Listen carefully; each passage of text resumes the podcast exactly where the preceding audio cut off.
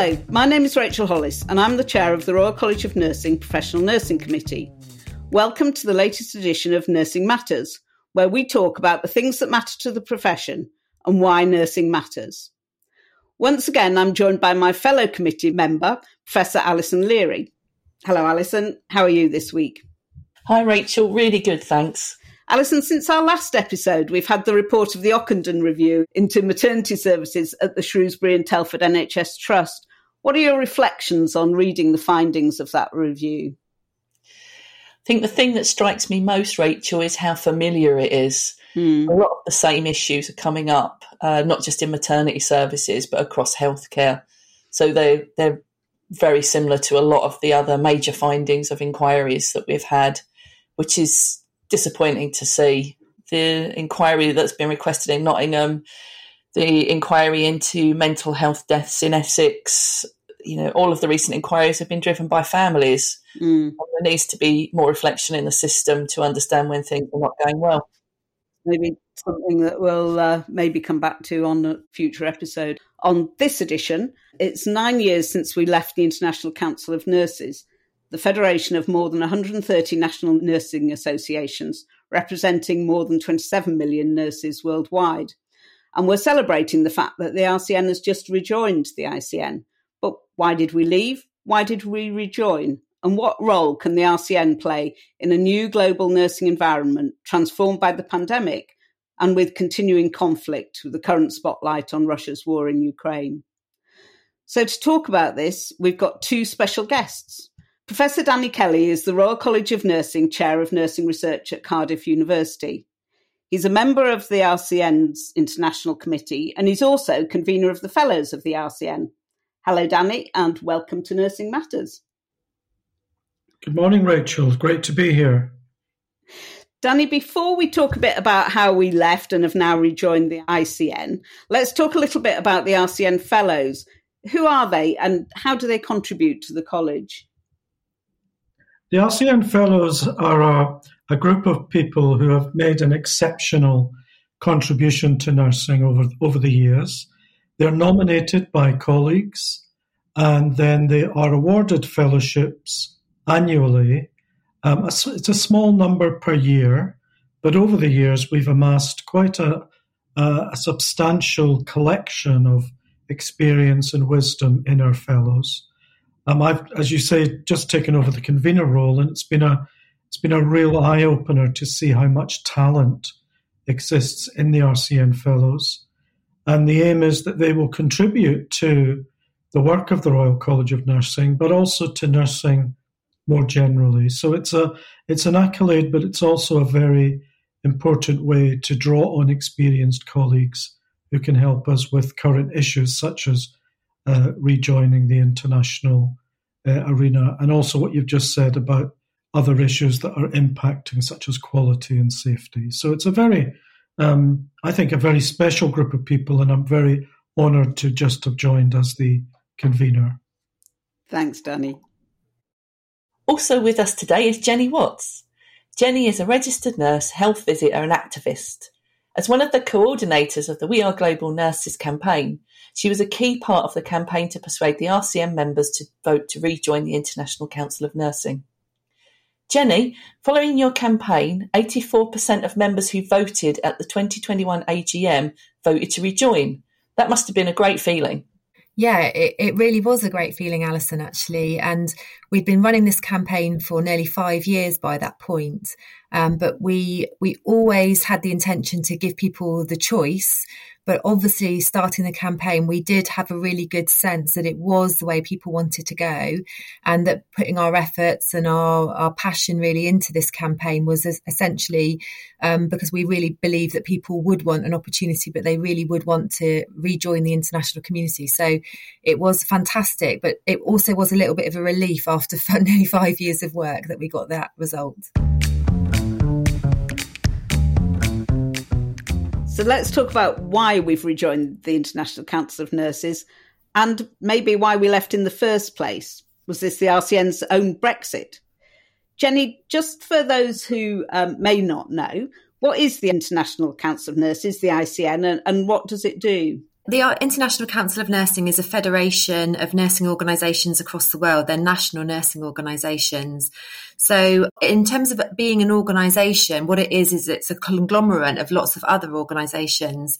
And in terms of what they do, I mean, I think that's such a huge question, Rachel, because um, I'm just this morning went on their website to kind of refresh my knowledge, and the amount of stuff they do is enormous. Um, but they obviously do a lot of work on professional issues. They're advancing our profession. They have a massive impact on world health with the work they do with the World Health Organization. But they're also interested in nurses and nursing and our terms and conditions. So it, it's a very broad amount of work that they they undertake. So, given that, why did the RCN leave in the first place, do you think? What were members' objections to being part of the ICN?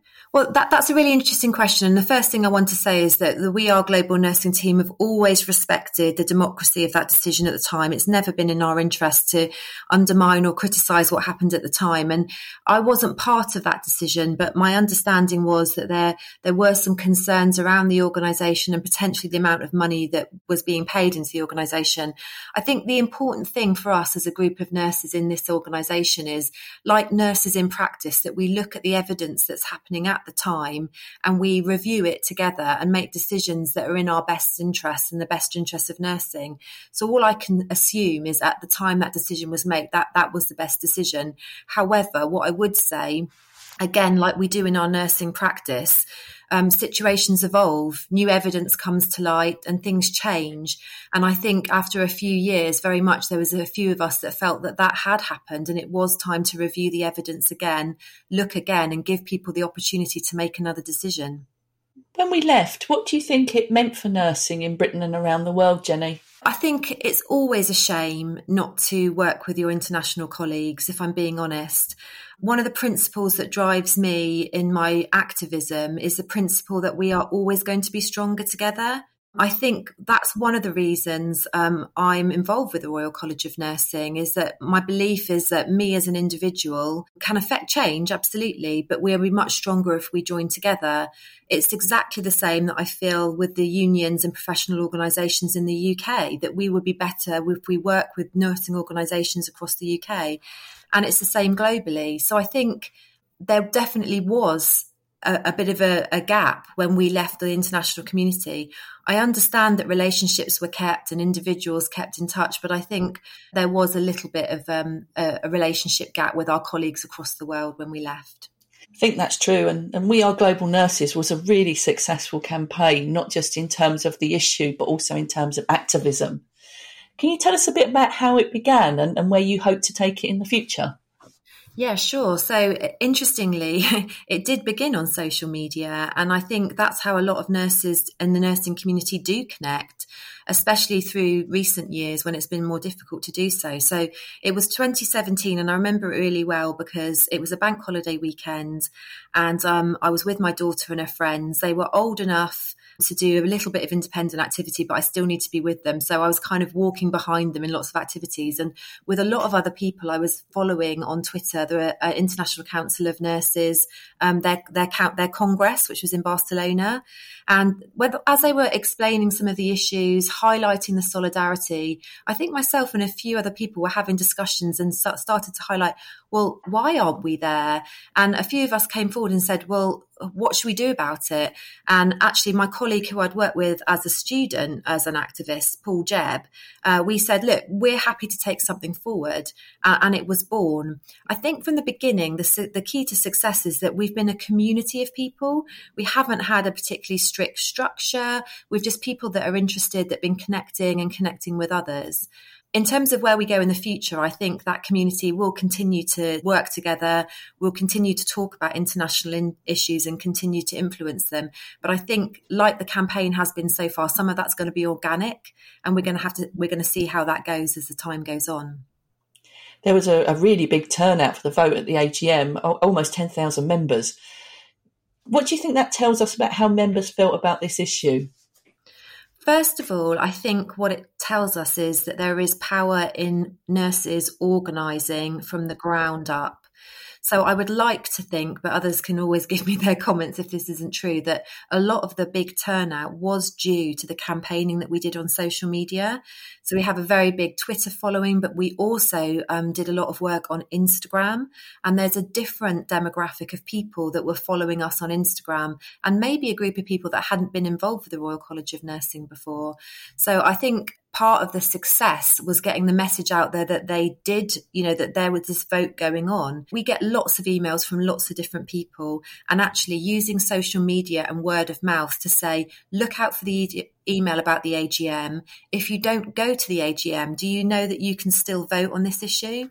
In terms of the engagement and the yes vote, I think, as we suspected, that a lot of people do want to be engaged with the international community. I think they see the importance for us linking with them, and I think they see the importance of what we can also get from the international community.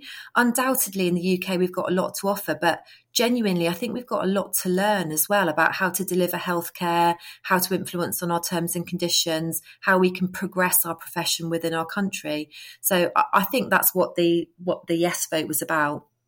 Great, thanks, Jenny.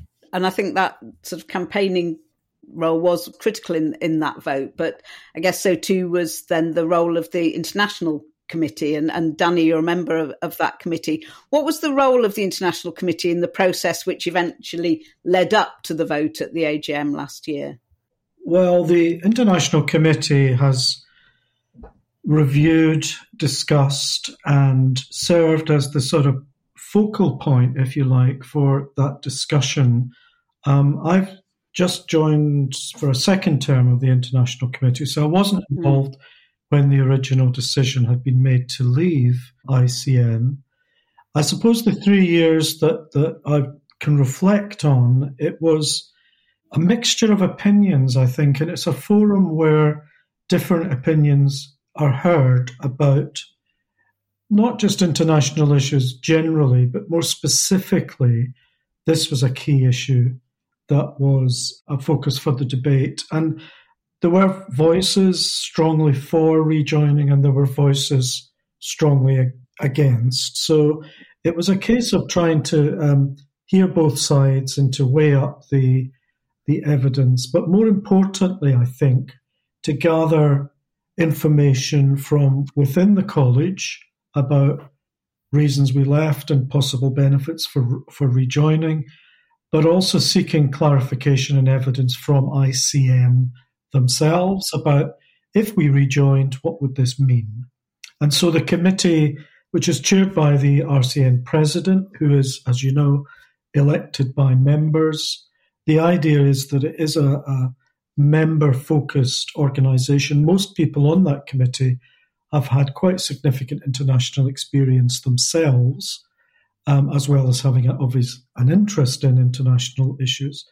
It's a very interesting opportunity, I think, is a good example of where that committee tried to be evidence based, tried to review the situation, tried to look at the global picture. And of course, in the middle of all of that, along came the COVID 19 pandemic, which I think just highlighted again to all of us that um, countries really are interdependent. And I think the committee realized that very quickly, and, and we've all learned that in the time since.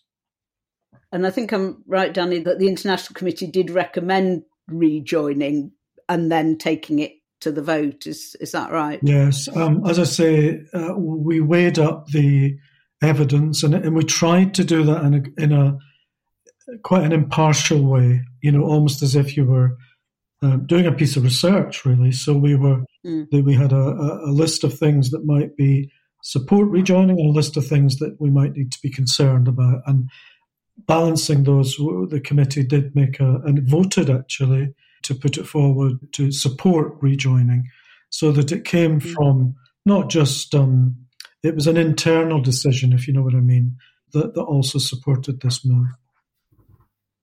And I think interesting that, that both of you have talked about that need to continue and review evidence, and, and sometimes decisions change um, depending on the evidence that comes forward. Yeah, and I I, th- I, think the other thing to say is is as we go forward, a key role of the international committee will be to review activity with ICN and review the benefits for members and the opportunities for members. So I think that, we're reviewing terms of reference right now, and that is going to be one of the key areas of focus, I think, in the committee in the future, because we want to we want to make sure that we do get the best out of membership for all, really. Can I say something at that point as well? Um, mm. Because I think that's so interesting, and I think the international committee definitely, obviously, you know, like all organisations, you need that level of due diligence. But I think one of the reasons that people voted yes wasn't just about what they can get out of membership, and that's very much what I heard, especially from the newly registered community. It's also about what we can give to the international community Taking, for example, one of the recent ICN campaigns, Nurses for Peace, we've really been overwhelmed by people contacting us and talking to people about how we can join that movement and what we can offer to the international community and the nurses in Ukraine. And I know, for example, it might feel a small thing when inter- the International Council of Nurses ask us to share on social media an image with us saying nurses for peace or we support nurses in Ukraine. But we know directly because the International Council of Nurses have shared that nurses in Ukraine are seeing those images and that they are very much mm. impacted by the fact that the international nurse community, including us nurses in the UK, are taking the time to share that we are supporting them. So I think understanding what we get is important. And I think understanding how we can get opportunities from the International Council of Nurses. They're definitely there.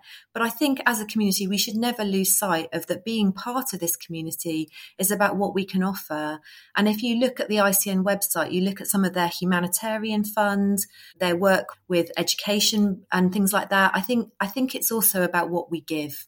The RCN, after all, is the largest nursing organisation in, in the world. So I think it's it's right that we then take our place in in what is the primary international nursing organization in, in the world. You mentioned earlier about the fact that the ICN has, you know, this formal relationship with WHO. So that's kind of where that the voice of nursing is heard internationally. And and Danny, for you, what does being part of the ICN really mean for the RCN and its its members? Is it, as Jenny says, it's it's what we can give as much as what we can benefit from. Yeah, I mean, abs- absolutely, I'd agree, I'd agree with that. I suppose what it does offer is a forum, you know, as a uh, because I, I, think the RCN, even when we weren't in ICN, we were involved in international issues. And, and the other thing to say is, of course, there are strong regional and specialism based for uh, that, that exist globally. You know, so I'm heavily involved in the, the European cancer field, and there's lots of organisations. So I think for me, it's about the ICN offers a point of focus, but we need to, I think, be aware that its scale is vast, and that is a that is a strength. It could also be a weakness in the sense that we need to make sure that we devote our resources and our time, because that is always the, the issue, to a range of, of issues that will actually have an impact. And I think Ukraine is a very good example of where people's sentiments have been extremely clear and they want to support it. And ICN, I think, working in tandem with its member organizations, can give a global voice to that issue, which otherwise might not be heard. And I think the RCN should be part of that voice. I'm always very aware of how can that impact a member who is working hard on the front line. And I think that is about things like terms and conditions, voice, representation, and, and pride in, in nursing. So I, I hope the ICN membership will allow us to advance those things even further than, than we have already. Mm. I, I, think, Danny, you're, you're absolutely right when you, are saying that. And I think part of the work that the ICN maybe is not quite as well known for is its workforce forum. Um, I'm myself and always have been and always will be a, um, a pay campaigner, and I've been very involved with the trade union element of the Royal College of Nursing. And um, they've got a, a, great forum where people, uh, the nursing organisations, can come up from all over the world, and we can share information about successful pay campaign. Because you know, in at the end of the day, in terms of nurses and nursing, our pay terms and conditions are related to the success that we have as a profession because we really need that to be right to be able to advance as a profession. And I think one of the things that ICN did in COVID actually was really speak out on behalf of that frontline nurse, that individual nurse. They were one of the first organisations that I heard that were really highlighting the issues around PPE.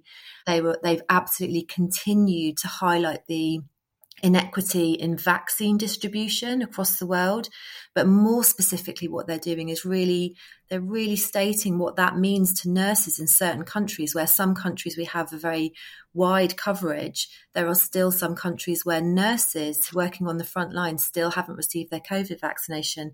So i do think that's a very good point that it's in terms of those individual nurses and what it's like to be a nurse in our country across the world the International Council of Nursing absolutely have a role in highlighting and promoting safe, fair pay terms and conditions for those individuals. Just picking up on that, Jenny, and, and Danny might want to respond to this as well. So, one of the key issues that we know we have is a global nursing shortage.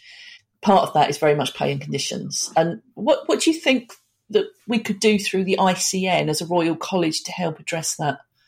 I think it is through that workforce forum, Alison, to be honest with you. I think we definitely have had some success in the UK, but there is definitely more we can do, and we're living through that. And there are different countries that have had different levels of success and done different things that have been effective, including strike action or action less than strike action. And I think getting together and sharing those ideas, sharing their solutions, but also creating that strength as a global profession is a way that we can learn and give information to others about what is successful, what works with our governments. Also, having that global voice, making statements on behalf of everyone, because as we know, we're a global workforce. We can't have this conversation in isolation from each other because we nurses work in different countries. We have to bring that conversation into one place and share the information. Yeah, with the, the UK being so reliant on the international community for supply, it does seem really, really necessary. I was wondering what your thoughts were on that, Danny. Yeah, I think it's a really important question, Alison. And, and you know, the International Committee were discussing, you know, ethical recruitment strategy. I struggle a bit with that when, when, uh, and we had a quite a, a, a robust discussion about whether recruitment in the or whether terms and conditions in the UK should be the remit of the international committee. And I would argue that it should because the reason why people are having to come here from across the globe is because people here either can't stand the conditions or it's not fulfilling in some way. So, you know, we shouldn't just be looking downstream at what, you know, the numbers of people we actually need, which I think is the often the government of the day's response. We should be looking upstream as to, you know, how do we present nursing as a career honestly in this country? And I, I think that needs a big refresh. And I think young people may or may not see it as a valuable career choice, and that's a real pity. I think the international agenda shapes the work of the ICN, but I also think that the ICN needs to focus on issues within particular countries. And the UK is a very good advanced economy, and we've got, what is it, 50,000 vacancies. And you have to ask yourself why. And, you know, why would a young person choose to go in and stay in nursing? And, and these are political questions. These are, you know, the conversations. Sometimes I wonder or, or worry that we do a lot of talking to each other and ICN and, and RCN, we need to have these kind of conversations with the people in power, and um, quite robust conversations. I think I think is are needed. I think too often we're very polite, and and that doesn't often get you very far. I do think there's a political angle to this, and we need to ask those questions. What is it about nursing that people either We train lots of people, we know that, but they don't stay. And, and that's a fundamental question that I still have not heard uh, a reply to. And we need to keep asking that question, I think.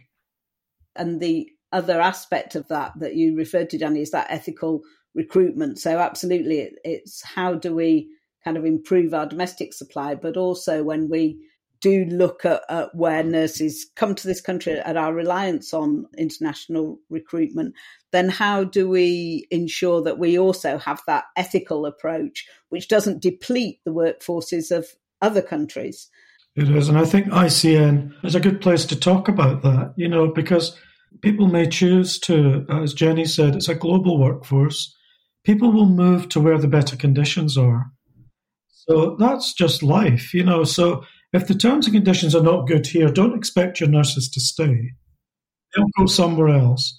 And the ICN, I think, needs to have that kind of debate about what is an acceptable approach. You know, should we be encouraging people to go for maybe a set amount of time for set career development and then return better skilled to their own countries? But there's a fine balance between legislating that sort of thing and just discussing it. I, I think it's I find it very uncomfortable to be taking nurses from places like India.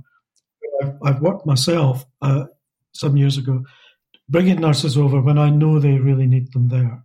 So, what is about this country that is not delivering that puts us in that position?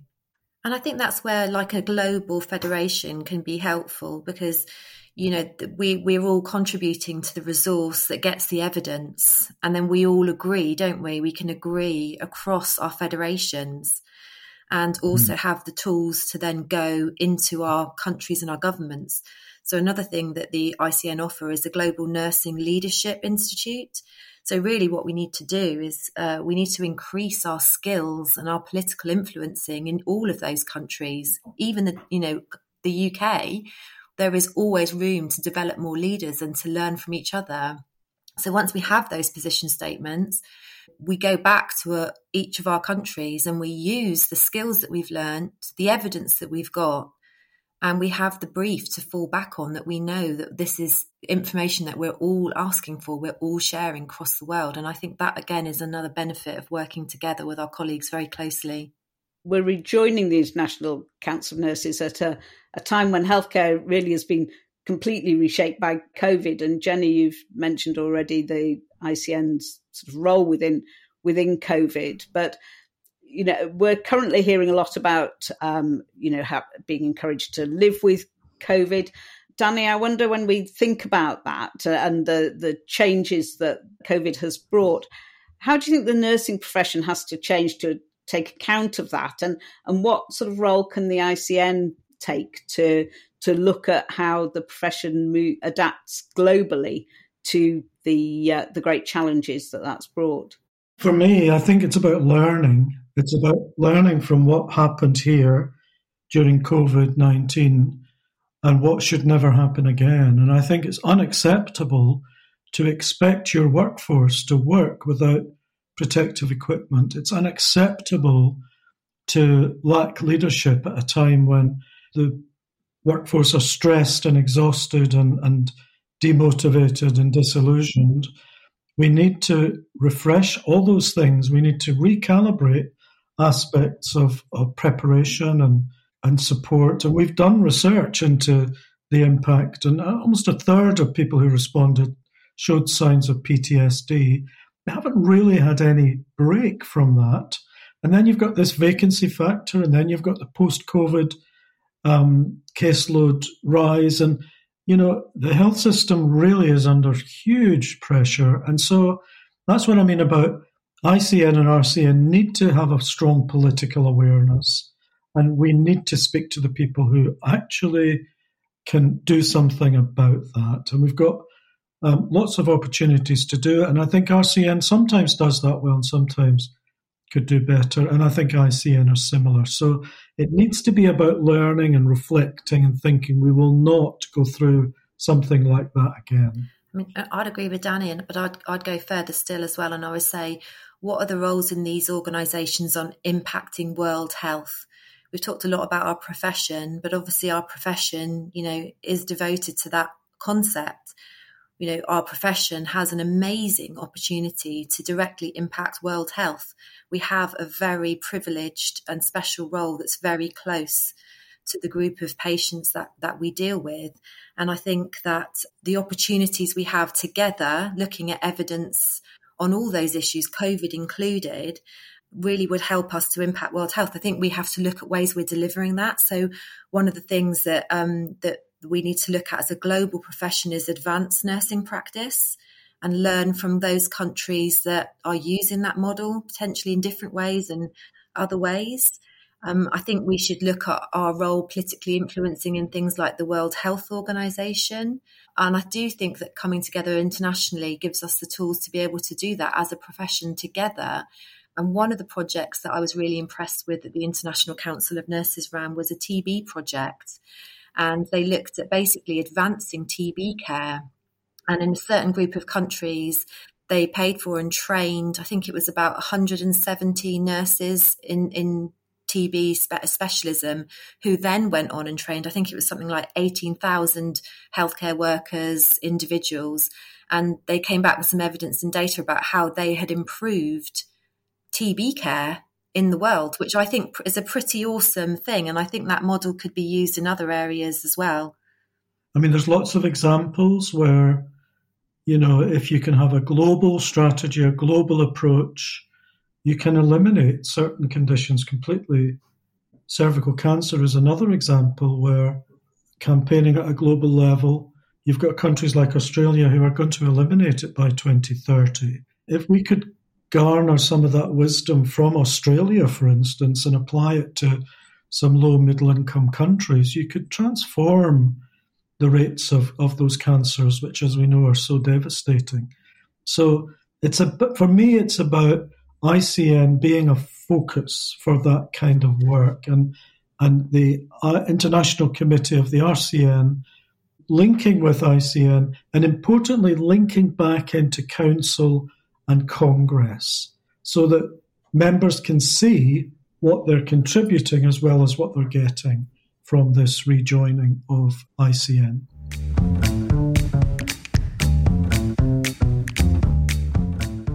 One of the other critical issues facing nursing, along with the rest of the world, is climate change.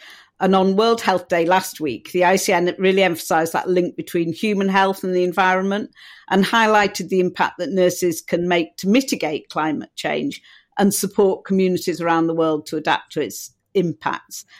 Jenny, is this another area where you think the RCN should and could collaborate more closely with our international partners? Absolutely. And again, you know, from our engagement with the nursing workforce in the UK, I think the We Are Global Nurses have managed to do that in a slightly different way. And I think it's something potentially the RCN could look at different ways of engagement. So we've managed to reach deep, different people in different ways. And again, I think there is um, a whole new, the, the newly qualified workforce. I think there's a huge emphasis and a huge desire to impact on issues of climate change. It's it's a very real issue to newly qualified nurses. I think it's a very real issue to, to the nursing workforce, but we've especially noticed it with that group.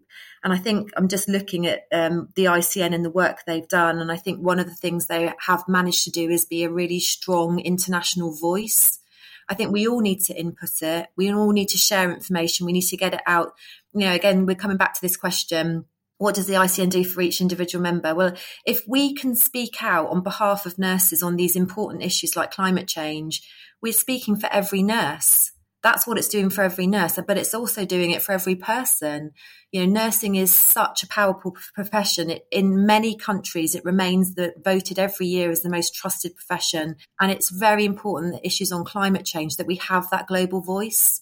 And also in terms of how we use that global voice, the influence they have on that global community. So their formal links to the World Health Organization, they're able to intervene at the World Health Alliance. So they have that opportunity to speak. That's the chance for voice, nurses to have their voice heard on climate change. And that has happened, but it does need to continue to happen.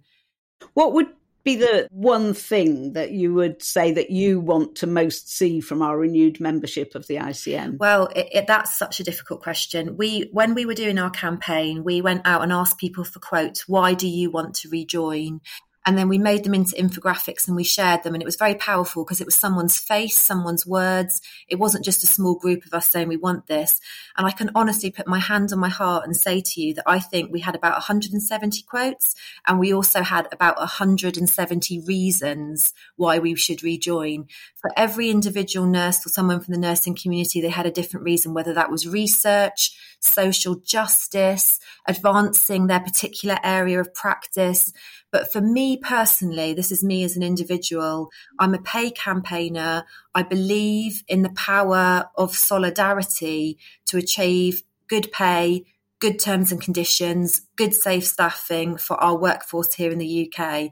So my own personal reason, which is the only reason I can give, is that I believe that joining with that huge amount of other national nursing associations will help us give and get a lot of information, but give us that extra solidarity that we currently do need in the UK to be able to persuade our governments that we need to be paid properly to keep to attract people into our profession and to keep them there so that we can deliver healthcare and we can impact in the UK. That's my own personal reason, but I would hazard a guess if you ask my campaign team, they would also come up with a different reason depending on the path they take, the shoes they walk in. Danny, the same question, I guess. What would you like to see as the outcome from us rejoining the ICN?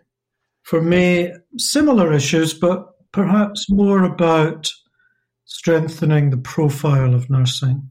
I think it is strong in some areas and in other areas it's just not. And it's stronger in some countries than in others. So I think there needs to be a bit of disruption. I think there needs to be a bit of agitation.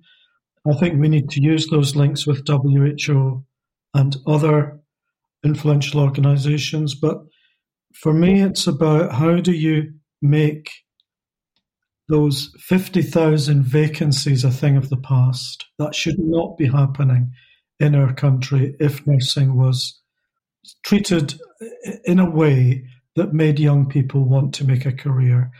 And that's probably true in different countries for different reasons, but we need to use the good examples from elsewhere to really push for some changes and some improvements. And if, if joining ICN gives us a stronger voice, then so be it. I'm all for that.